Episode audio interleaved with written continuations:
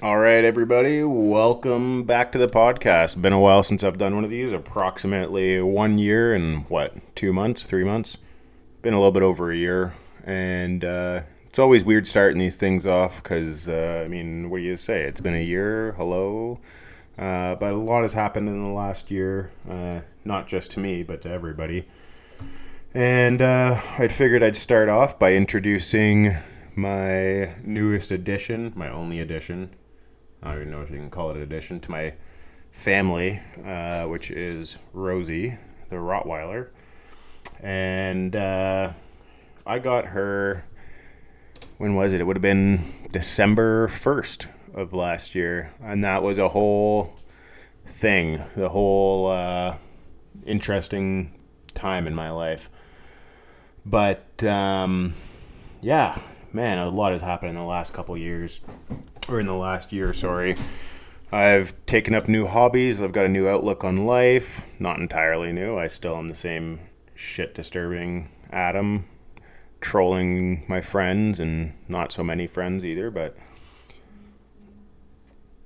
I uh, have just got back from working up in northern BC, spending the summer with the horses, hanging out with them, doing my thing in the bush.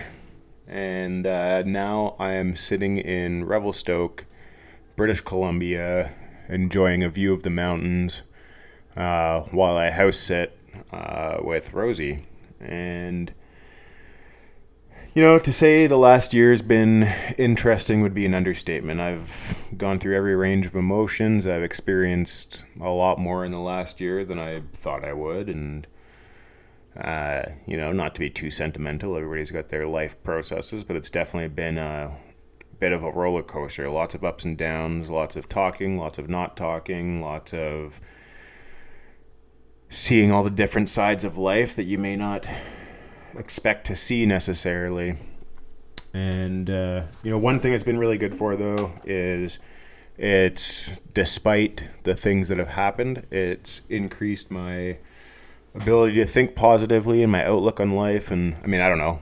I don't know if that's something about getting older or maturing, or I mean, I hardly consider myself necessarily more mature, but I am definitely older. I'm going to be 34 here in uh, a little over a month now because it's November 1st. Um, but uh, yeah, I spent my summer with uh, my boy Oreo up in uh, northern BC, packing horses, doing hunting trips, hanging out with some really good people up there. And um, it's funny, one of the things uh, that really I noticed this year was more ability to openly communicate my thoughts and I don't like using the word my struggles because it implies that I'm I don't know maybe it's just me in my own head, but it implies that I'm waking up every day and dealing with these tough struggles, when in reality, I, I consider my life to be no more or less of a challenge than. Well, it's definitely less of a challenge than other people's lives, but it's no more of a challenge than other people's lives, that's for sure. I've got it pretty good. My life's pretty good here in Canada, in uh, a relatively free country. Um, and and you know that's one thing that I also learned this year is the amount of time I've spent in the last, especially over COVID, stressing myself out over things that aren't necessarily irrelevant to me, but that don't have the same impact on my life relative to other subjects I could be concentrating on now. Anybody who's subject to my Instagram or Facebook stories or the posts that I make might think otherwise, depending on what their view is of politics, healthcare, whatever. Um, but definitely, I've learned, especially after spending the summer up north in northern BC, away from, you know, for away from internet connections and cell service and all that stuff for sometimes weeks at a time, you get a lot of time to think and a lot of time to process and a lot of time to eliminate some a lot of the bullshit in your life because the reality is is when you know, I'll, I'll give you an example of right now. I'm house sitting. I'm in Revelstoke. I have an internet connection from the moment I wake up to the moment I go to sleep. Uh, and I subject myself, I'm doing much better this year than I have previously, but I subject myself to irrelevant news, irrelevant world happenings. I mean, I don't need to know what's going on in the British Parliament, for example, or I mean, frankly, I don't need to know everything that goes on in Canadian Parliament, but I choose to intake that as part of my diet, and it, you know, it's something I heard from the great God Joe Rogan, who everybody listens to and looks up to, and nobody has any criticisms of because he's perfect. That was sarcasm, in case you can't understand that. But um, you know, one thing he does touch on is that your diet doesn't just refer to the food you eat. Your diet refers to the information you take in, the people you surround yourself with, the relationships you have, the quality of those relationships. Um, so, you know, I've really improved my diet over the last year for a number of reasons. Uh, one of which being last winter was probably the toughest winter I've ever had. Uh, I moved. I came back from working up in first northern BC, then northern Alberta. And when I came back from work, I think I came back uh, from northern Alberta around the 20, I want to say the 28th of November, or the 29th of November, but it was, and on my way down from work, I uh, shot a deer. So I had taken the deer over to. I'm just going to give you a rundown on basically the last year for me. On my way back from work, I uh, shot a deer, brought it back to um, the Canmore Bow Valley area with me. And I've been living in Canmore for the last 10 years, but because of all the wackiness with housing prices and rentals and lack of accommodation, I found it really hard to find anything, and still find it very hard to find anything anywhere, but especially in that area, the Bow Valley and Canmore and Cochrane. And so I decided to move to this kind of horse boarding ranch in Cochrane where they were renting a basement suite. And, you know, I, I don't have a ton of friends in Cochrane. I've got a couple friends, but the reality is, is like, I've got one good friend with his family who lives there, and outside of that, it was a it was a new experience. And so, anyways, I moved to Cochrane, and I brought the deer over to my friend's house, and I was butchering it, and I think this was on. It was like November 30th or 29th. I can't remember what, but I decided I woke up that morning. I was staying at his house for a few days until I could move into my new place. And uh, I decided one of those mornings that I was going to get a dog. I just made the decision.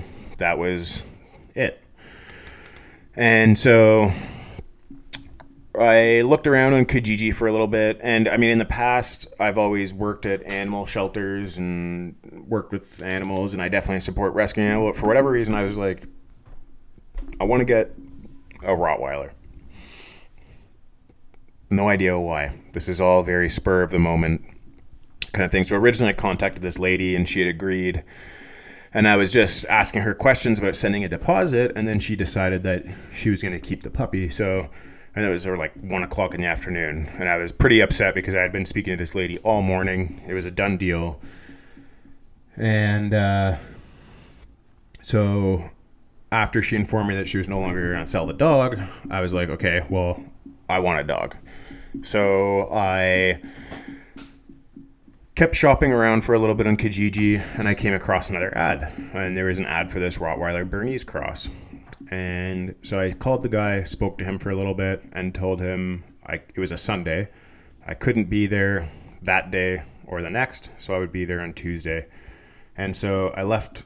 I, I got I got off the phone, sent him a deposit, and then I think I did a little bit of butchering on the deer, but I was saving it for the next day or something like that. So I don't remember exactly how it went down. So the next day, I was butchering the deer and looking forward to going to get my dog, and then I get a call from my sister who lives in the states somewhere. I've got two sisters. One lives down in Costa Rica with my mom, and the other lives in the U.S. in Missouri.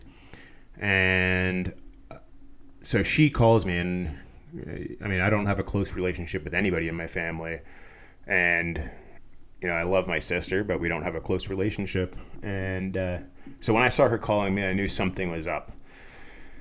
And I answer the phone, and she was crying hysterically. And she told me that my dad had killed himself, which was obviously a surprise to me. And my dad and I didn't have a good relationship whatsoever. Uh, he doesn't have a good. He never had a good relationship with really anybody. Um, but as complicated as life is, despite not having a good relationship with your father, it's difficult to completely dismiss them from your life. And so I had been very infrequently in communication with him, um, but I hadn't heard from him in months. And so when my sister told me that he had killed himself, we. I mean, obviously, she was hysterical. I was more just uh, kind of flabbergasted, if I could use such a word. And I spoke to her for a little bit and asked some questions, but the reality was was neither of us really had any information. He kind of just left this cryptic Facebook post on his Facebook page saying, "If you're reading this, I'm no longer here." Blah blah blah blah blah don't try to look for me. You won't find me. I'm in another country. Very weird situation for anybody who's not privy to having ever. Yeah, anyway, so it was just a, a very weird situation, but believable.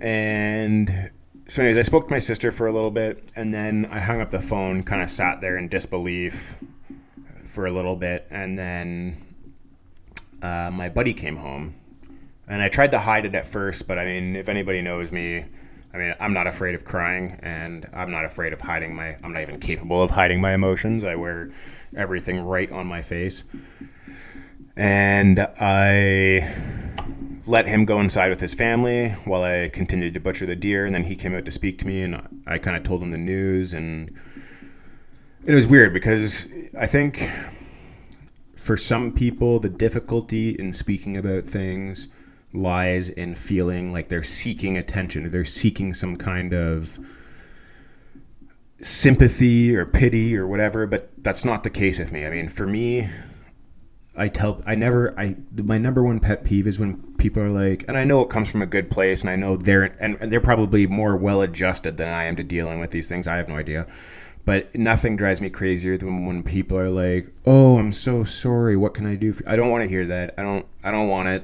I'm not interested in help. I'm not. I mean, I am interested in help, but not in that regard. Um, but I just, to me, I don't know.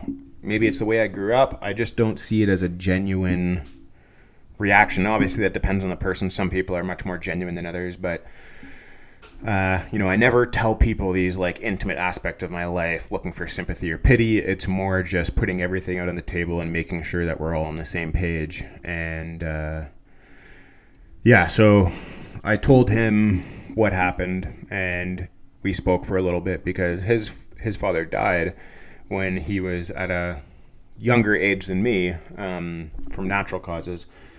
And we had a good conversation and and then the next day I went and got Rosie, and so that in itself was a very weird uh, kind of I mean, how do I put it?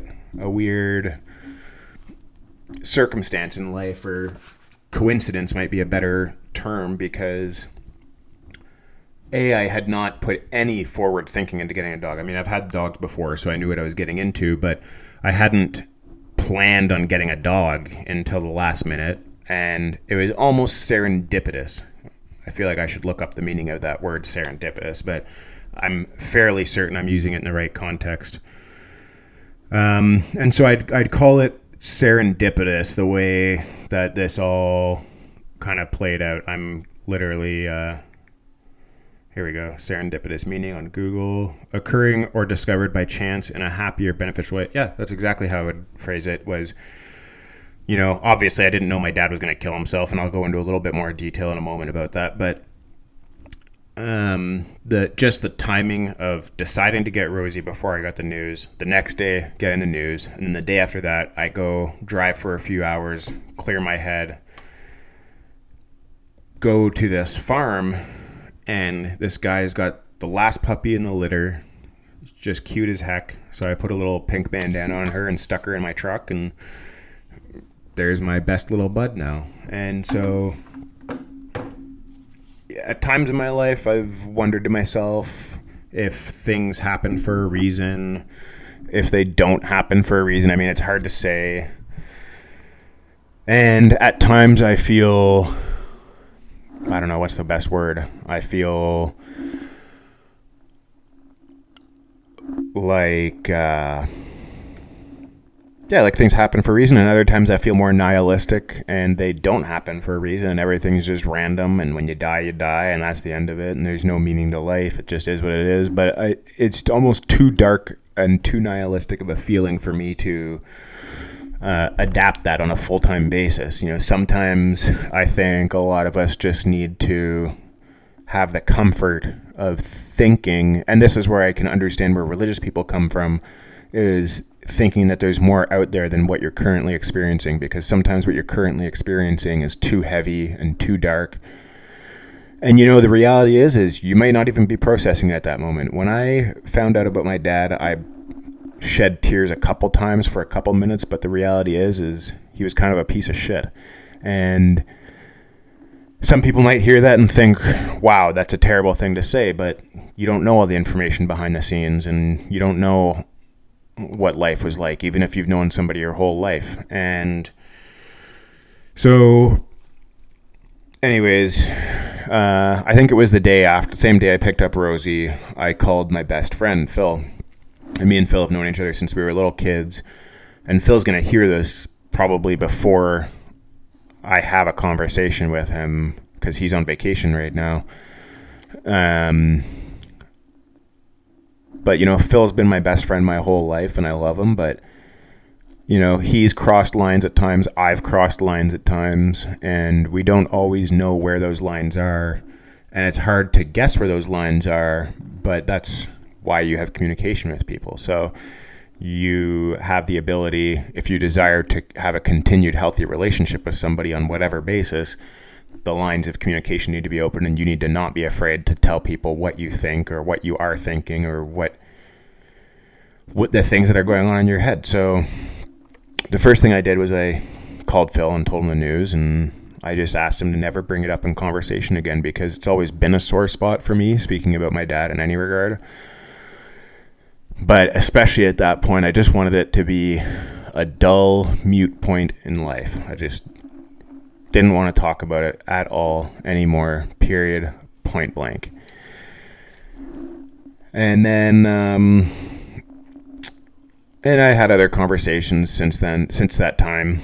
Uh, but essentially, I went from there to moving into this new place in Cochrane, a little bit out in the country on this horse ranch, and that quickly became, and because of the nature of my work, where I had just come back with some lump sum paychecks and I had a lot of money on hand, I didn't need to work right away. And so I thought to myself, like, you know what? I'm going to clear my head and just work out and meet some new people. And none of that happened. I sat in my apartment daily you know, I had taken up some new hobbies. I had bought a guitar and I bought some leather working tools and leather.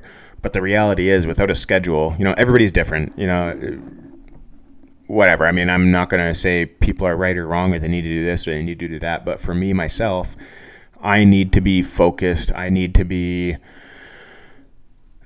I need to have some sort of structure in my life. I can't just not work and not have a schedule to adhere to. And it was quite literally one of the worst periods of my life. I woke up every day and I woke up late. I went for walks with the dog, which was probably the only thing that saved me from going right down the drain last winter was having the dog around, having Rosie around was it caused me to at least be responsible for s- another living thing. And I remember a long time ago, I, th- I think it was my old jiu-jitsu coach, Peter Tremblay, and he had told, I could be mistaken, but he had told us that in Japan, one thing they do for people who are you know depressed or feeling suicidal or whatever is they prescribe them as a, a therapy or medication, however you want to phrase it. They prescribe them a pet, a cat or a dog, because what it does is it makes you accountable to something else that's living. Um, so, and that was genuinely one of the one of the best things, or one of the only good things that happened to me last winter was uh, was having Rosie around to at least be responsible for. Because the truth is, is I would wake up and I would spend all day doing nothing essentially, and if I hadn't been taking her outside for walks, I'm not sure where I would have ended up. But the whole idea of you know working out and not working and it's just it was too much and too and, and the thing is is like i'm i don't have a drinking problem i don't have a drug problem i smoke a lot of weed but that's about it and and, and that was exactly what i did i sat in that in that apartment with a beautiful view of the mountains the rockies and uh, i wasted almost the entire winter i and i got really sick with covid for a period of time and, and i got i actually got really fucking sick with covid for a period of time and uh, I probably took me about a month to somewhat get back to normal. But I'm talking like very hard to breathe if I went to go for a jog or something. And on top of that, not going to the gym. I'm not even. I can't remember if the gym was even open at that time. It probably was, but you know, on some sort of fucking stupid restricted schedule or something. And there was still a lot of like COVID horse shit going on, masks in the stores and stuff like that. And uh, anyways, so when I was living in this apartment, I really struggled. I put on a lot of weight. I didn't work out nearly as much as I thought I would, even though I had a home gym, little bit of a home gym setup, lots of kettlebells and uh, resistance bands and stuff like that. But one thing I learned from myself last winter was I needed to be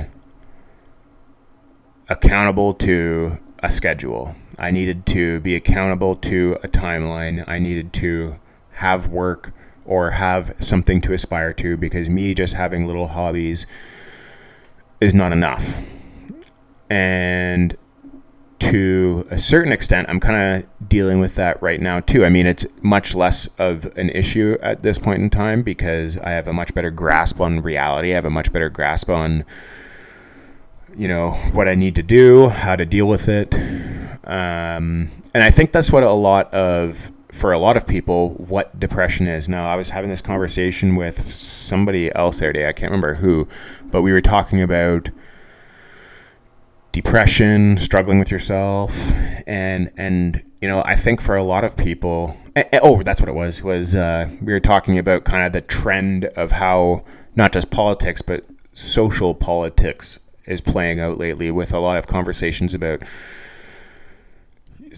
sexuality and gender and all that stuff and i truly think that the reality is is when people are left to their own devices and have a lot of free time and very little challenge in life you spend too much time thinking and too much time wondering and not enough time keeping yourself occupied learning new skills. That's not to say that people aren't validated or valid in their curiosity or their wonderment about their place in life or whatever, because I've been through my own wonderings of who I am, where I belong, however you want to phrase it, whatever. Uh, but I do think that the age old saying of the idle hands of the devil's plaything are true. And, and I really experienced that last winter. And so I it was funny. I showed up at work this year, and so my work, just a you know brief explanation, is I, I go up to northern BC, I fly into camp, and then I'm in camp until the end of the season. You work every day. You're there all day, every day, working with either horses or doing projects around the base camp, or you're out in the field scouting for critters, or you're out taking people guiding when the season starts uh, on hunting trips, and and you're around horses every day, and you have a lot of time to yourself. But it was really funny because when I showed up there, my fucking boss basically was like, "Wow, you're fat," and, and it is the truth. I was, and I was probably 240 with. I mean, I've always been like a pretty thick build. Like, and, you know, I've got some muscle on me. I'm not shredded, but uh, I was definitely. I was funny. I was looking at pictures of myself the other day from the first few days I showed up there, and holy shit, was I fat! Like, and, and that's you know what? There's nothing wrong with saying that, and the truth is, is being fat's not good for you. Being out of shape's not good for you, and it sure is shit added to my fucking depression and problems and lack of self-esteem and all the other issues that I experienced last winter. And did I feel suicidal? Not really. No, I wouldn't say so. But I did feel very deeply dark. Sorry, I didn't finish that. I felt very deeply dark. I felt like there's, you know, what's the point of things? And it wasn't even that because I miss my dad. I don't. I don't miss my dad. I never did. Um, but what I do miss is the feeling of having a dad. And what really pissed me off was that he never explained anything, never gave us any answers to anything, never left us a personal, no personal anything. He just disappeared. And to, you know, to clarify what happened essentially was according to his note, which is the only bit of information we got, was that he had been dealing with hydrocephalus for the last year of his life, and I'm sure the symptoms had been. I mean, if it's true, I mean, the funny thing is, is when I spoke to my little brother about it, the first question we both asked each other was, "Do you think this is true?" Which just lends a picture of the type of character that my dad was. That we both questioned whether him saying he had an assist. I mean, I call it he killed himself. The reality is, is he. We found out later is that he traveled to Switzerland and had an assisted suicide um, because of his hydrocephalus symptoms. Now, the other reality is that nobody in the family trusts him, trusted him enough to a point where we could even verify this. I mean, we found uh, one of the one of his fucking other kids found some emails in his email account from some place in Switzerland. That's kind of how we got that information. But the reality is, is as far as we, I know, he could still be walking around somewhere out there. I have no idea. And that's what really ticked me off. And and the fact that he couldn't i mean he knew that we were all looking for answers from him for things that had happened in life things that had happened in the family he knew that there was unaddressed problems he knew that there were subjects that needed to be explained and answered, and instead of doing that, he decided to leave and not own up to it, and uh, and that was really tough to to accept because you know I make my own mistakes. I'm terrible at communications. Sometimes I get better all the time, but like the reality is, is like sometimes I'm really bad, and I and I actually think I'm not that bad, but I feel like I'm bad at communication in many cases. I mean, uh, even recently, I mean, there's some things I just don't want to address until I feel like I'm ready to address them. And, uh, I mean, that's just the reality of it. I don't know. I don't know how else to phrase it. So, um, but yeah, so he had been suffering with hydrocephalus or whatever for X amount of time, and apparently he got a one way ticket to Switzerland, was euthanized over there, and then buried in an unmarked grave. And, and that's the end of that story. And so, anyways, um, I went up to work this year and I was working with in a to make a long story short, I was working with a guy who had worked with about 10 years earlier, a guy older than me who has been through his own struggles in life. I mean, we've all been through our own struggles in life, but he, he's had a, you know, he's had his fair run at life and uh, he's experienced not entirely similar, but similar enough things to what I had recently experienced where, you know, it's funny. So, he, without going into too much detail, he lost his kid a few years ago and um, in the first few weeks of work, he and I had gone out to essentially scout and look for critters and do a couple projects early in the season. And we were gone with no internet connection, no cell service, any of that stuff. For it was just me, him, and eight horses for I think I want to say almost three weeks. Oh yeah, it was three weeks exactly. And or sorry, two weeks, two weeks and it was funny because in the first few days there, the first week, I really, I struggled, man. I struggled super hard. I uh, I would break down. I would say out loud that I'm not the person I thought I but once thought I was. I especially because I was in such poor shape. I mean, at certain times in my life, I felt invincible physically, and I was ready to fight more MMA fights, and I loved running 30 kilometers in the mountains up to the top of the summits and back down, and whatever, rock climbing, hiking ridges, you name it, I was into it. And then over the last few years, yeah, I, I mean, I, I went way downhill physically and sometimes, and then I'd go back up and really bouncing around a lot. But in those first couple weeks there, man, did I ever struggle.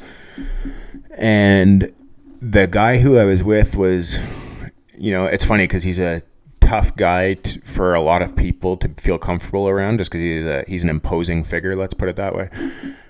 But I think because of my previous knowledge of working with him and and knowing what he's like and me being kind of a similar figure in a lot of ways, we we actually got along quite well and we bonded quite well over talks about how I was feeling and how he felt when he lost his kid and how uh, how we related to each other and how we look at the world and because it doesn't always feel fair and uh, you know, we had a good couple weeks together, and I really appreciated having him around because I don't know if it would have gone the same way working with somebody else in that environment. I mean, you're with the same person 24 hours a day, seven days a week.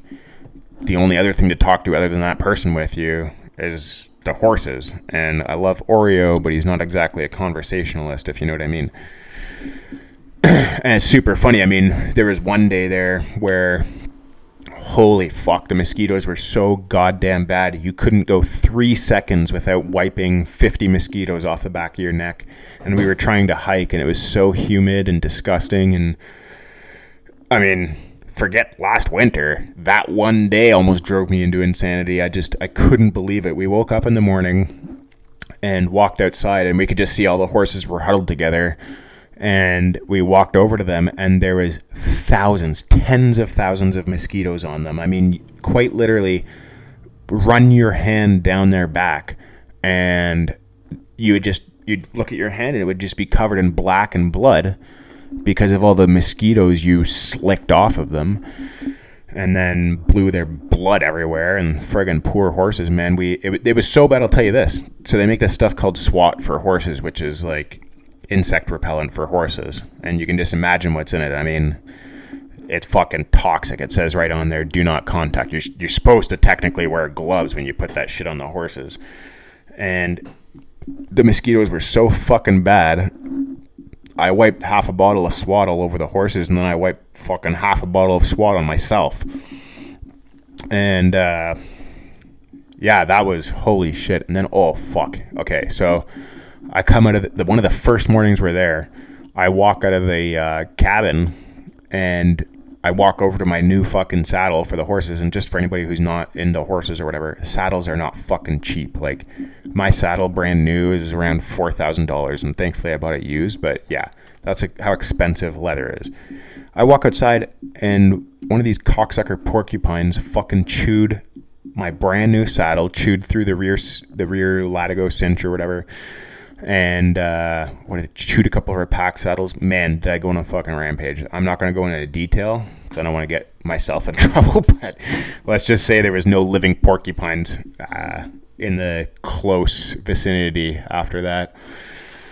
And uh, yeah, so I mean, just going through that first couple weeks of work where I was getting completely because because essentially I had managed to, I think, I mean, this isn't a doctor's analysis, but this is my analysis of myself and my own thought process, is that because I got the news about my dad when I had just finished work, uh, you know, early December, 10 days before my birthday, um, I managed to just tune it out. I just listened to the news and watched, you know, whatever and listened to whatever and just distracted myself for eight months until I went back to work because that's the kind of thing I had access to uh, you know, having internet, having whatever, it allowed me to distract myself and not necessarily. And I mean, I spoke to people and stuff, but it's weird when you are not distracted by those external stimulations like your phone, the internet, your computer, the TV, Netflix, Pornhub, whatever. You're all of a sudden you're in this like silent mode. And so when I was working with my buddy up there for the first 2 weeks, that was tough as fuck. Like it was, and and I really do appreciate having him there because I couldn't think. I and I told him as much at the time, but I couldn't think of a better person to have with me. And you, I, I think some people who maybe know him may not think exactly that, but the truth is, is he was the best person to have with me. He was relatable, and he was honest, and he was raw, and uh, and he really helped me through those first couple weeks because, and this was probably one of the most well, it was one of the most heartbreaking things was um, I think it was about a week into that trip. I woke up and we were supposed to hike up over this ridge or whatever and I had been communicating with my mom through my uh, Garmin satellite device or whatever because there's there's there's absolutely no cell reception where we were. And so I'd just been sending my mom a couple messages and uh, she asked me if she, she said it. Um, I guess you haven't heard the news because you don't have the internet. And I said, no. And she said, Graham has died. He fell off his roof. And this was a week into me already having kind of a fucking meltdown out here. Uh, because I, because uh, Graham was a good friend growing up, and he was next door neighbors to me and Phil, and he was I mean, he was a really good friend growing up. He was close. Uh, he was very close, and I hadn't spoken to him in a long time. But it's funny because the last message actually I had with him, the last conversation I had with him was uh, around the time I did my last podcast, and he was asking me to go into detail about some of the stuff uh, that happened to us when we were kids, about you know my soccer training and this guy that my dad brought over from Egypt named Captain, Rafat who you know Graham got to know fairly well and spent a lot of time with him. And and it was funny that Graham brought it up because I had for I had blacked out that entire chapter of my life essentially. And Graham you know had, had suggested talking about it on a podcast and then when my mom told me that Graham died and fell off his roof I mean it was both hard to believe and believable because I I'm realistic about life I, I know it starts and ends but I just it just hit me so hard uh, for whatever reason. And uh, and yeah, man, that that day was fucked up, and my buddy was right there with me, and I got I literally we were I was getting on my horse when I read the message from my mom, and I just cried for 20 minutes while we were riding, and my buddy rode behind me and didn't bother me, didn't ask, you know, all I did is ask if I'm okay, and and that was perfect. I think he he and I see that in a similar way uh, in terms of how we want people to address us and help us when we're struggling with that kind of thing because uh, he never did the kind of things that that drive me crazy like the disingenuous sympathy. And I know I know it's not disingenuous coming from a lot of people, but it just feels that way. And maybe that's a byproduct of, you know, how I grew up and my parents and any of that stuff, but uh, that's neither here nor there. Anyway, so where was I here? Um, talking about uh, riding. Graham died, and uh, yeah, for you know, until the end of that two week period, man, did I ever struggle. And, and I and I thanked him afterwards and told him I really appreciated having him there with me because it's one of those periods in your life which you're not going to experience again. And and uh, it's what's the best word to use here? It's kind of like a pivotal point in your life where. I think this is part of what led me to having a little bit more positive outlook on things because I've definitely gone through periods of my life where I had no reason to be, but I was very negative and had a really negative outlook on things. And and it's been a long. I, I don't like using the word struggle. It's been a long journey or. Fuck, every word sounds fucking cheesy, but it's been a long thing trying to dig yourself out of that negativity. I mean, it's easy to get sucked into negativity because all you got to do is think about all the things that piss you off or all the things that make you angry. And especially in 20, the beginning of 2022, I mean, there's a shitload of people out there who have, if they wanted to look at that way, they, they could find lots of reasons to be angry and upset. And uh, whether it's justified or not is a whole other question, but that's neither here nor there. So, um, anyways, as the season and I told my boss the same thing. I mean, I, I straight up told him the first day I was first day I was back in camp. I mean, he he always asks me, he's like, "Hey, how you doing? Are you doing all right?" Because he knows I wear my emotions on my face and my sleeve or whatever the whatever. But uh, and I straight up told him, I'm like, "Man, I'm struggling. I I uh, I'm having trouble sleeping. I'm having these nightmares. I'm I'm having these like life things, and, and that's one thing I've always been very open about is like I'm going through these things in my life, and um, and you know, surprisingly, he gave not I shouldn't say surprisingly, but he and I have come from two different backgrounds. I'm talking about my boss now. He and I come from two different backgrounds and two different current life situations, and he gave me some really good advice, and he even said that he doesn't know necessarily what to tell me because he hasn't experienced what I've experienced. Um, but he did, and, and you know that goes back to the to the you know empathizing and understanding where you know some people's view of religion comes from is when you're struggling like that you want to look for some sort of guidance or some sort of uh, what's the word? You know, some sort of direction to head in instead of just having this constantly nihilistic point of view of life where it just begins and ends and the lights get flicked off at the end and nothing else happens and your body just rots in the ground. I mean, is that real? I have no idea. I, I, I couldn't tell you. But um, sometimes that's just a little bit too dark to to want to look at life that way. And maybe maybe it's a sign of weakness. I have no idea, but I don't think so. I think it's a sign of having an open mind. And and the reality is, is none of us know. Just like we don't know if there's aliens out there, and I bet there probably are aliens out there. I'm not going to the tinfoil hat shit today, though.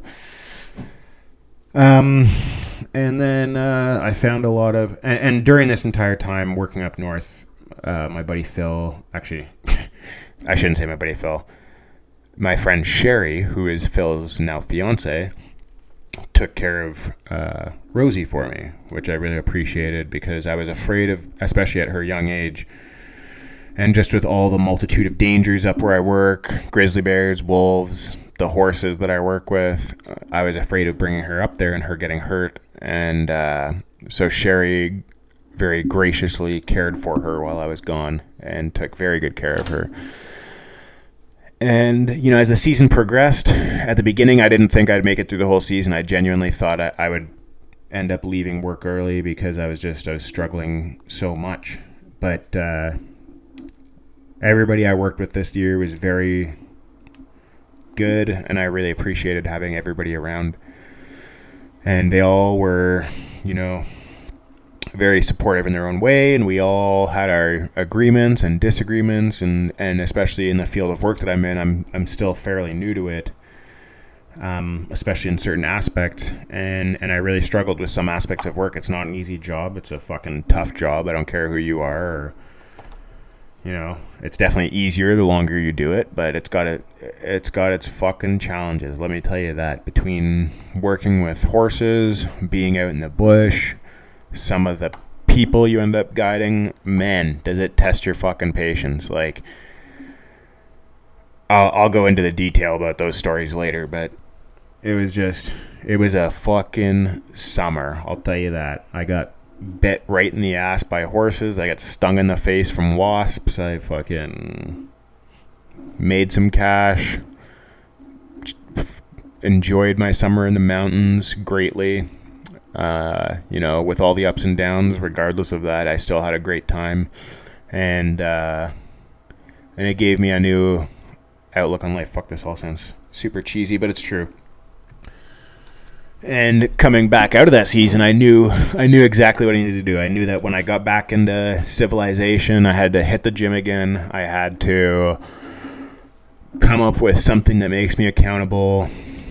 Uh, find at least some kind of part-time work to have some sort of schedule, uh, which has honestly been the biggest struggle. Is finding uh, work right now uh, that isn't full time. Everybody, especially in the towns that I live in, like I live in all those ski towns here in BC and Alberta, and they're all so sick of ski bums uh, who just want to work for like three weeks a year, or, or like every Monday and Wednesday from nine until four thirty or whatever. So they don't even entertain the idea of part time work anymore. They just they're like, you're either working full time or you're not fucking working. I don't have time to deal with your shit, and I totally get it. Um, but yeah, so I'm gonna. Uh, I've been sorry. I've been back for a while now, and it's been it's been good getting out. And uh, you definitely miss it though, because when you fuck, it was so funny.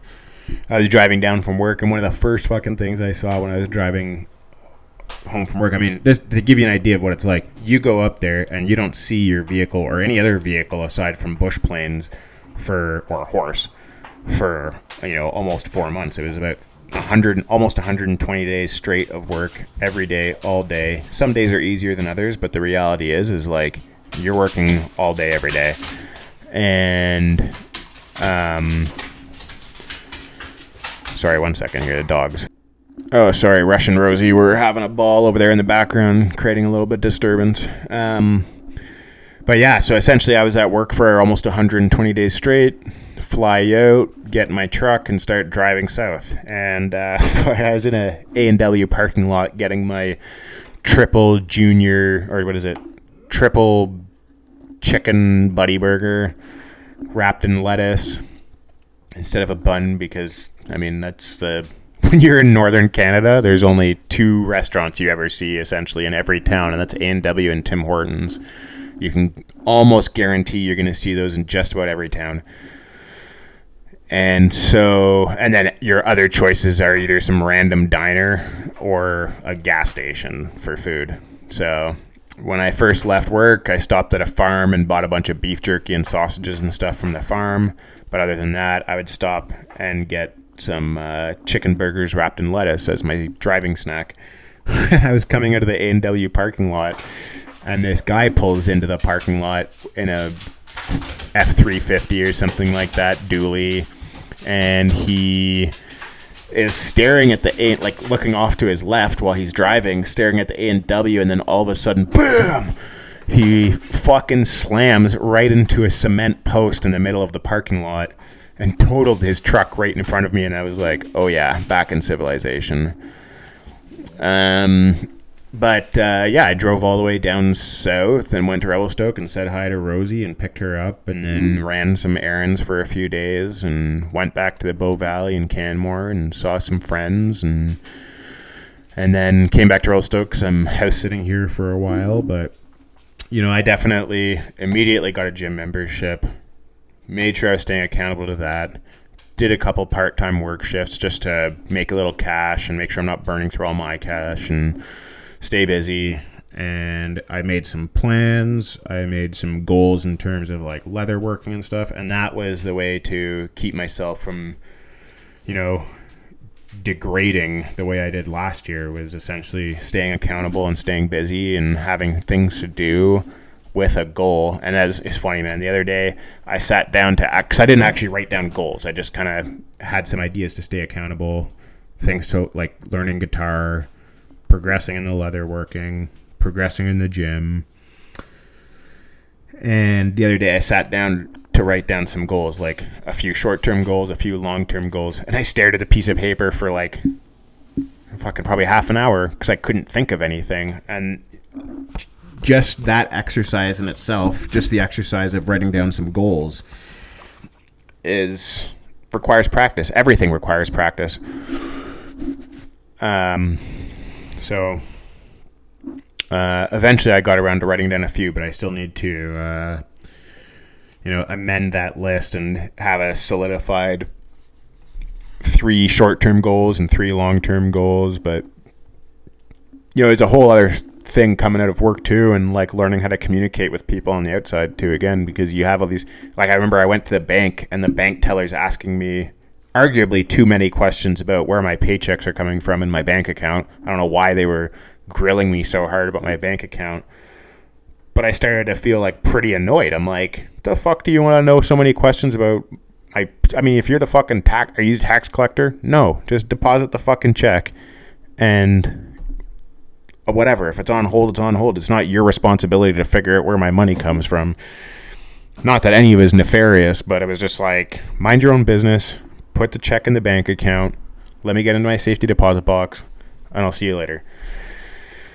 And uh, you know, I probably shouldn't have got so mad, but uh, I did. So what? Fuck it and um, yeah, so just all those things coming back from the bush and coming back, but uh, into real life is just a bit of a. It takes some practice. You get you get used to it again, but definitely the first couple weeks coming out of work was a little bit weird, and but I think the biggest thing to take away from the last year, and I'm going to try to keep this under an hour. I think the biggest thing to uh, take away from the last year is uh, the changed outlook on my own outlook on life, I guess. Is you can always look at it through two different kinds of lenses. And, and you know, whether it's, I don't believe in unending positivity. I, I, I believe in realism. But something that is realistic is you'll enjoy life a lot more if you have a little bit more positive outlook on things. And, you know, that's one thing I got from my boss, which drives me crazy is he's so positive and so optimistic about everything, but it's good. Like I, I kind of learned that from him was like why I mean you you can look at it two different ways. It doesn't matter which way you, you can look at it whatever way you want to, but he seems a lot happier than I was seeming and so I, I looked at that and I, I said, you know what? Like I, I should probably take this as a sign that I should change kind of the way I'm interpreting things or the way that I'm also you know, not just taking in my diet, but the way I'm outputting my diet is, you know, what I'm presenting from myself to other people. Because I think for a lot of people, it's a big turnoff, and I don't mean that in like a weird sexual way. I just mean like it's a big turnoff to run into somebody who's super negative all the time, and all they talk about is fuck this and fuck that, and this is a big problem, and everything's a problem, instead of just accepting life for what it is and rolling with the punches and yeah so and i think that's having a pause like you know the other day i had to have a talk with my mom and it, okay this is kind of funny i'll end on this note so whenever my mom asks me how I'm doing, what I'm doing, if I've got a girlfriend, this or that, I always just fuck. I'm just like redlining, ready to snap when I feel those questions coming. And my dad used to do, it used to be even worse with my dad. He'd ask me, "What are you doing with your life?" or "What are you doing today?" And I would just almost automatically redline, like fucking on the brink of explosion, like mind your own fucking business. You don't need to know. And to the same extent, I would do it with my mom and also with Phil and I was talking to a very lovely girl about it just recently, you know, in the last couple weeks.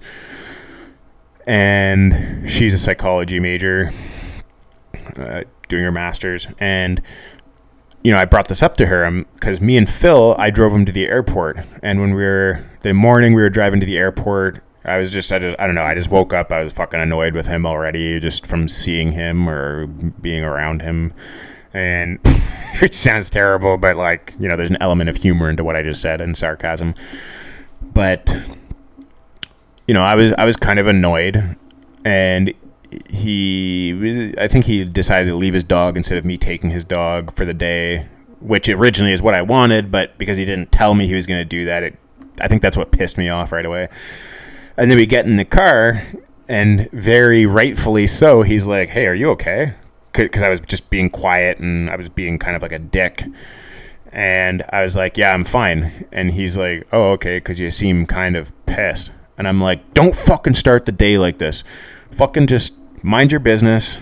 And, and there was fucking like 10 minutes of silence before I, or 20 minutes of silence before I could fucking muster up the balls to be like, hey, uh, yeah, make some jokes or whatever. And then I, you know, it's funny. I mean, me and Phil know each other very well, so you know, once I calmed down a few hours later after I dropped him off at the airport, uh, I sent him a text message apologizing, saying he doesn't deserve that. But the reality is, is when I spoke to this lovely girl about it, you know, she had a bit of you know input as to what might be the cause of that. And she suggested that maybe the reason I react like that is because these people who I get so annoyed with asking these mundane questions had at one point in time obviously when or not obviously sorry assumedly when I was much younger had broken my trust. And when she mentioned that immediately it clicked and I hadn't really ever, th- even though I knew this was a problem I have, I hadn't thought of it in this way ever. Where, you know, because when I was a kid, my mom would ask me questions, and then like, you know, what are you doing? What's this? What's that? And when I gave her the answer, sometimes she'd go and tell my dad and breaking that trust. And the same thing with Phil. I would tell him, you know, like intimate details of my life or my family. And then he would broadcast it at the next fucking party or the next social gathering or whatever to everybody else who I didn't need them to know that or want them to know that. And so when those same people ask me how I'm doing or what I'm up to or whatever, I have this like visceral, real animal reaction of like barely being able to control myself and my temper and my explosive anger. And, and, you know, I can feel it welling up inside me. I can feel the anger literally building up from my gut from the moment I can sense. Like literally, my mom doesn't even have to ask me anything. I'll I will call her and be like, "Oh, what's up? What are you doing?" And then the moment I feel so what is your plan or so what is up or do you have a girlfriend or do you have any love interest in your life? The moment i even sense that she's going to ask me that i feel this anger boiling up inside me. Same thing with phil. Whenever he asks me hey are you okay? Or is everything all right? Or i just have this uncontrollable anger building up from my gut. And yeah, I'd say that's one of the biggest insights I've. I, I can't remember what the fucking tangent is that I, that started this, but I think it has to do with communication. Is how my communication is improved, and so, you know, I called my mom and I just told her after I had a conversation with this lovely lady. I called my mom the next day and just straight up told her, I'm like, listen, I'm like, I'm not angry at you, but I want to let you know why I react the way I do when you ask me certain questions or when you start going down a certain tangent, and this is why. And I explained to her the whole thing about having broken my trust in the past. And my sister, apparently, I mean, when when I told my mom, she agreed right away and said that my sister has told her that a hundred times. Um, and and yeah, so I think to make to make this whole fucking long hour long story roundabout in a way is uh, you know it's important to articulate what is on your mind to those people around you that you want to have an open communication with and a continuing relationship with because if you don't articulate these things people will tell stories in their head they'll make things up they'll they'll think one thing is something that it's not or whatever. And uh, and they'll uh, and they'll develop an own dial their own dialogue in their head, and it may not be the same as reality. So, anyways, to sum it all up, I had a great summer.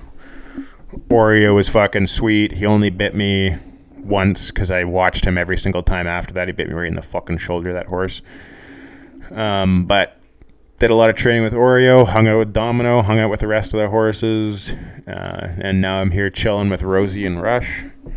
Rosie's being a super cute little Bernaweiler, and uh, I'm gonna go take them for a walk right now. So, thank you everybody for listening. I appreciate it, and uh, maybe one day I'll find some direction with which way these podcasts are going. But until then, it'll just be random talking about whatever and I only touched on like one of like four things, so I might just do another one tomorrow.